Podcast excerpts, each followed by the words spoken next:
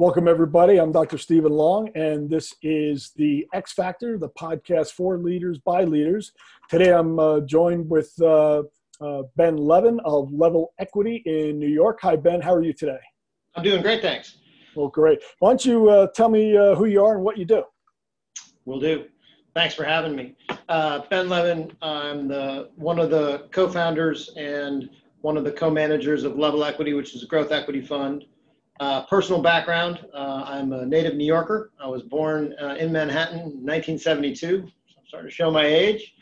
Um, I moved out of the city when I was quite young. I grew up in, in very rural Massachusetts. My parents moved to Massachusetts for a year in 1976, and they're still up there. So I grew up there. Uh, I went away to uh, school when I was quite young. I went away to a boarding school and then off to college. Uh, and I returned to Manhattan after college uh, for what has been an entire career in financial services. So my first job out of college, I worked, I did a two-year uh, internship, kind of a classic investment banking internship at Salomon Brothers when it was Salomon Brothers. Uh, I took a little bit of time uh, off after that. I spent about 10 months pursuing a personal passion, and then I've been working in private equity ever since. For the first four and a half years of my private equity career, I worked for a wealthy family office that had a diversified set of business activities. I worked in what you'd characterize today as like a lower middle market uh, investment buyout business, a growth buyout business focused on industrial and basic industry businesses. I was an associate and a vice president doing analytical deal support and helping source and execute tuck-in acquisitions for an injection molder mostly and an aerospace and defense business. I did that for about four and a half years. That family took their real estate business public, and the business I worked in uh, was sold off. The assets were sold off, and I joined uh, then medium-sized, now very large growth equity firm, where I stayed for a little under seven years until I until I founded Level uh, with two other folks uh, in 2009. And um, Level Equity is a growth equity firm. We focus on investing in rapid growth, mostly bootstrapped software and other technology businesses that we identify uh, primarily by cold calling. It's uh, an investment paradigm and investment methodology that has been around for several decades, um, but we left to found the firm to focus on the lower end of that, so that generally sub $50 million check size in these rapid growth software and other technology businesses. Okay. Well, it's always great to speak with a fellow New Yorker, Ben. So, uh, what what uh, yeah, what is the best aspect of uh, of being a leader? Uh, there's a lot of um, kind of amazing uh, things that being a leader opens up. So for me, um, you know, you're able to set direction. Uh, for me, uh, it's, it's been an, an, ability to be really authentic, to become a really authentic version of myself, create an environment. You found people found businesses for a variety of reasons. One of the reasons we founded Level was we wanted to create an awesome culture, and so trying to create an environment where people can do uh, really good things, where people can be the best versions of themselves, trying to create an environment where performance, uh, you can get real performance out of people and people can build careers, they can build families, they can build lives. Um, being able to set direction is obviously super flattering. It's, it's a luxury, um, but it's one of the appealing aspects of being a leader, as is, I think, the, the almost perfect accountability. Um, you know, when you're a leader or a co-leader, uh, involved in leadership positions. Uh, I think it's harder to delude yourself if things aren't working that it's anybody's fault other than yourselves. And I think that's a very positive dynamic. It, um, it's challenging. It creates accountability. It creates, um, for me, it's created desire to perform. There's kind of no layer of obfuscation or any ability to kind of hide from results. And I think that um, I think that's super appealing. Mm-hmm. Now, now you mentioned uh, something about right, right in the beginning of uh, of answering the question about uh, you know setting direction, but uh, but also setting direction, you know, for the company, and and I assume that has, you know, really has to do with culture because you, you mentioned not only just uh, you know creating a business, but creating a you know but creating lives, and I'm wondering, you know, you know, you know, what what were some of the effects of that? Because I think that's a more of a broad scale um, approach than than most businesses take?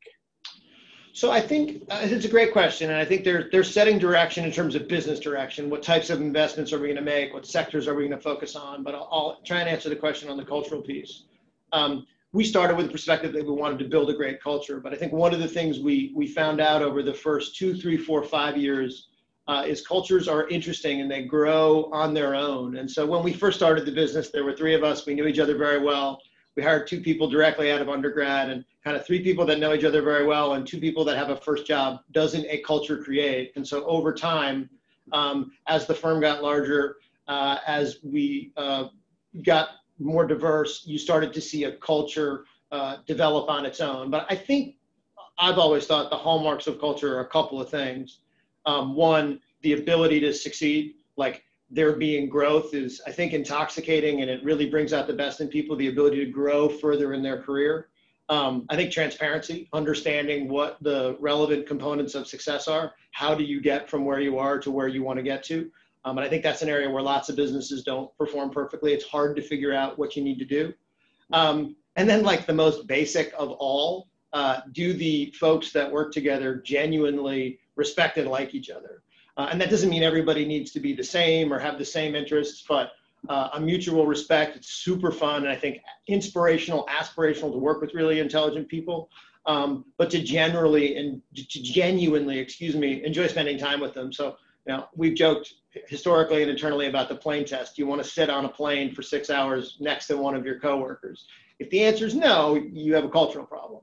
If the answer is always yes, you probably have a culture that at least is headed in the right direction. That's a, that's a great that's a great answer. So, uh, what do you see as the uh, primary responsibility uh, uh, of, of being a leader?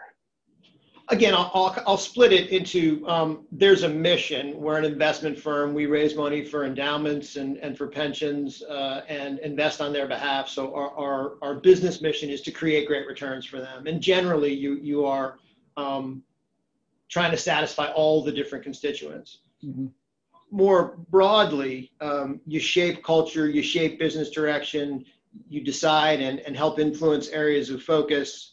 Um, you want to be able to make decisions. I think it's very important as a leader to be able to make decisions. You want to be thoughtful, but you also want to be able to make quick decisions. It's often required in business, but I also think it's very challenging um, when you're not a leader to look to someone and try and get a decision and not be able to get a decision. Lack of a decision sometimes is a decision. So I think the ability to make decisions in dynamic environments, I think you have to lead by example.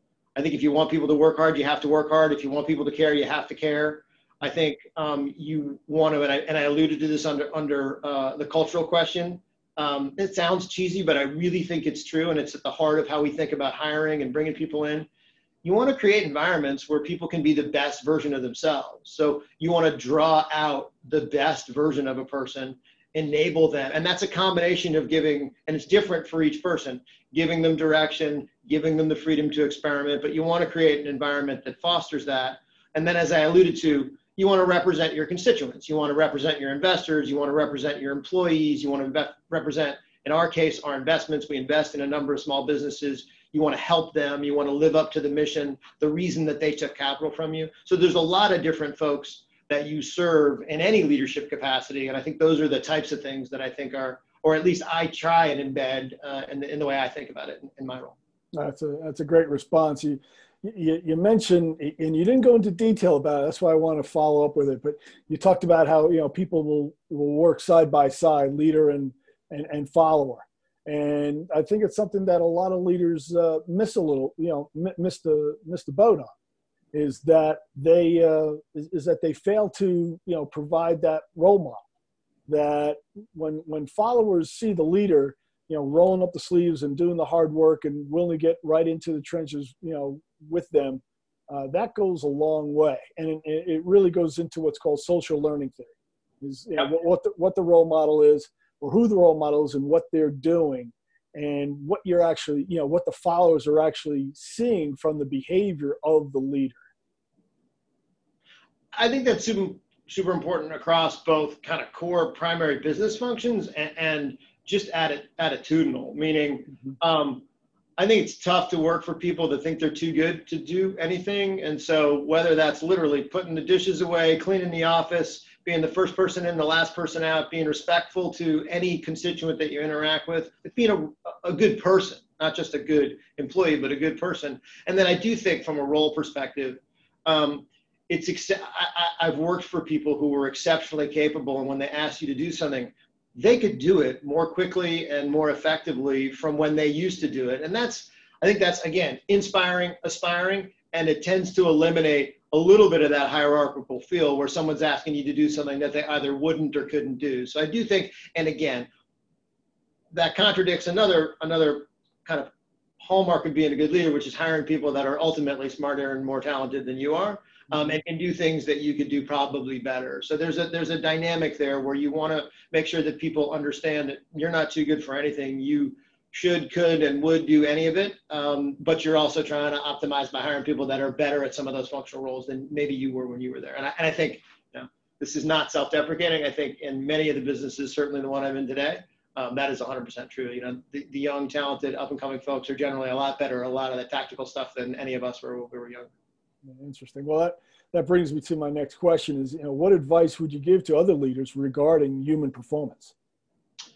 So human performance um, is is almost a topic on its own. So like, how do you get the best out of? I think you have to start with yourself. Like, how do you get the best out of yourself?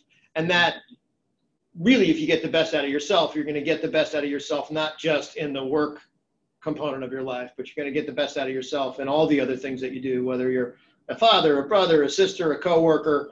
Um, and an athlete. And so I think there's a lot of things that I do or experiment with from, you know, wearing devices uh, that measure, you you know, how you're doing on your steps and your heart rate and your heart rate variability to experimenting with diet and nutrition and exercise and sleep and meditation and coaching and cognitive behavioral therapy and float tanks and visualization and breathing. And there's so many things you can do to just enhance the way you physically perform and mentally perform as a human almost all of which accrue to your job performance. If you're if you calm your anxieties if you're getting good sleep if you're well rested well hydrated you know following great nutrition protocol um, has a huge impact on your performance, not just physically, but also mentally in the office. So um, I would give people, people, humans, and certainly leaders the advice to take care of yourself first, because it's much easier to be good at almost anything if you're doing a good job of taking care of yourself.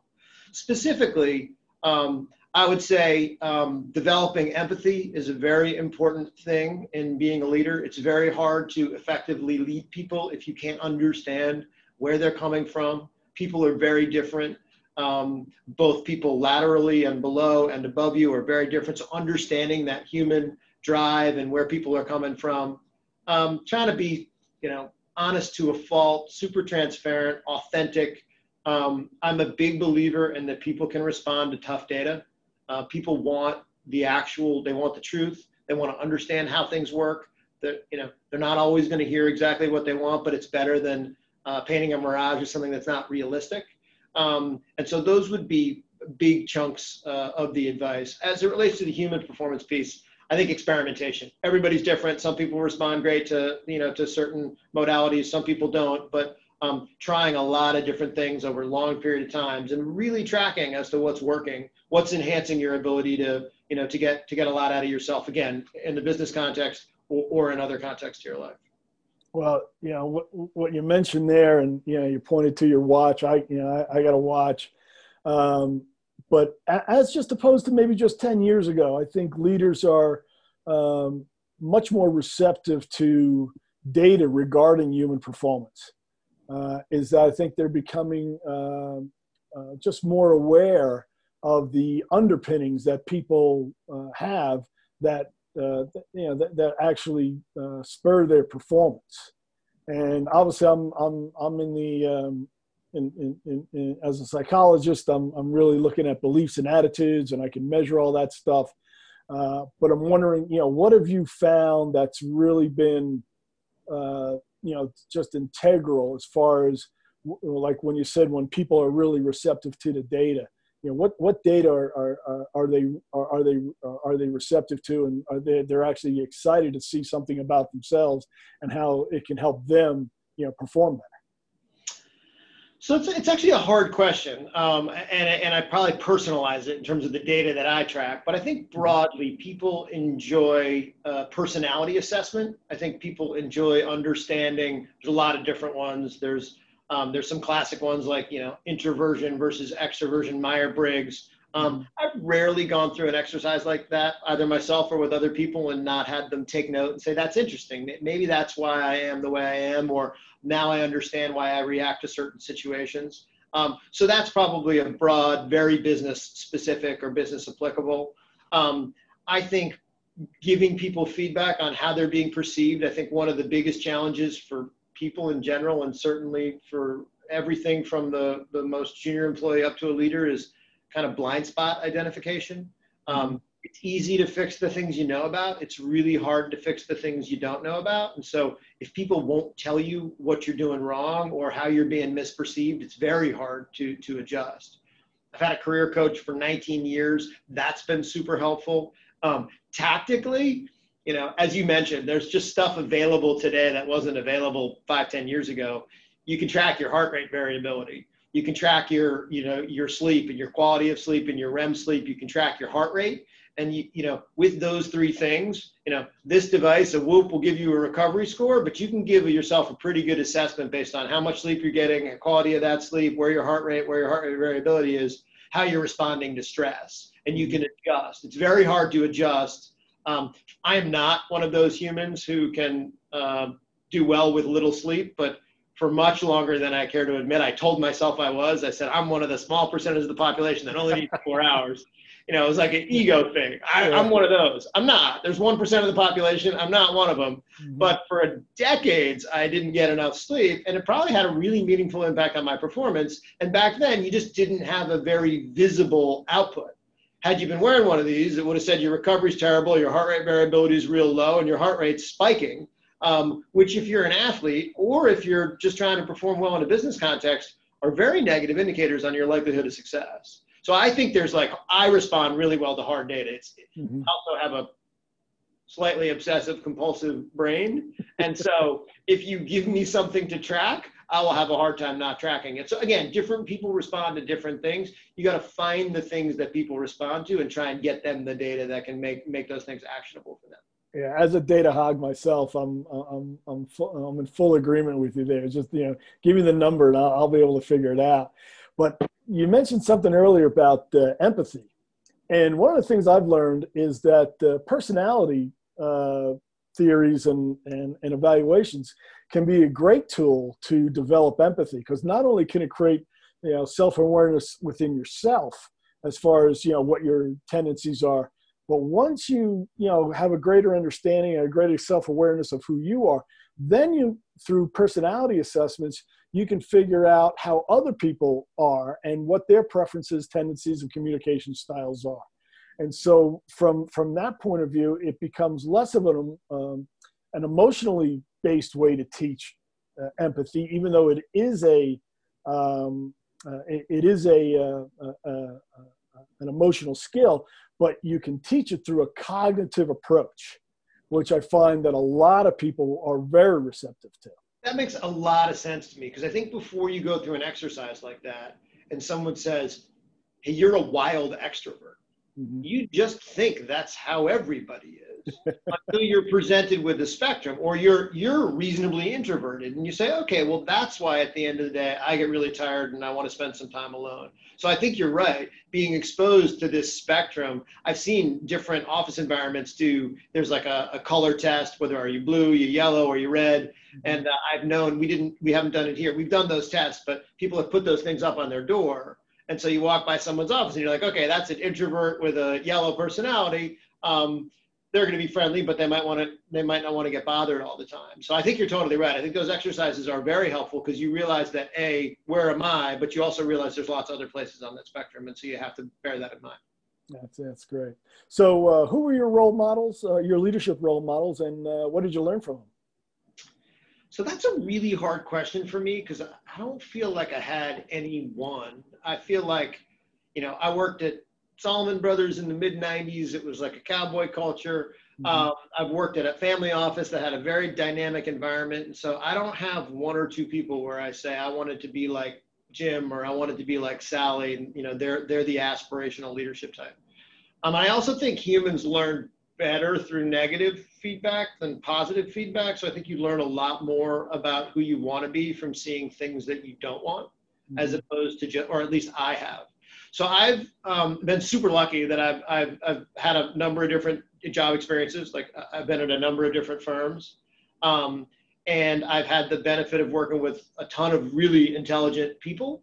Uh, but I've also worked with people that were difficult and challenging and not great leaders. So, so across the spectrum, I will tell you, I think my morals, my values, my desire, how I want to be, were much more informed reacting against things as opposed to reacting for things. But it's a it's kind of a panetta of you get exposed to a lot of stuff and you and this can be micro. This can be like how do you how do you how do you sell? How do you manage conflict? And you'll see somebody yell at people and you'll say that I don't like that. And you'll see someone do it in a very um, human fashion. You say, oh, I like that. So that's a, it's like a double example and I think that's ac- across most of the, you know, to the extent I've developed any leadership capabilities, it's been that combination of picking different people in my life, both professionally and non, um, who are doing things that you think are, are interesting or doing things that violate your sense of, of what you think is the right way to do stuff and reacting accordingly. So it's been a really interesting combination. Um, I've asked, I've been asked that question, and I and I've heard people talk about people that you know work for one woman or one man and they shaped everything. I did not have that experience. It was not one person. Mm-hmm. Well, it's uh, it's interesting that you mention that because it goes back again to the concept of uh, social learning theory and role models. Is that you know the uh, just the fact that there are negative role models. 100%. Is that yeah? Is that no? I don't want to do it like him or her and that can have as profound an impact on uh, on your leadership behavior as any positive role model and it's uh, and and this is a really uh, important point for you know particularly for uh, the younger people is that you know they may be stuck with a bad boss. Is that okay if you're stuck with a bad boss then learn from that boss about how not to be a boss about the things and and then try to figure out how did that person get to that position right? And and why are they like that? And then try to protect themselves as they manage their career as they grow older and and and, and wiser as far as what you don't want to be like in order to enhance human performance that's 100%. really you know that that's really what it comes down to i really agree with that yeah. so all right so um, how do you relax how do you celebrate so this is I, I both don't think I do a good job at either one of those things, and I've been told I do a poor job at both of those things.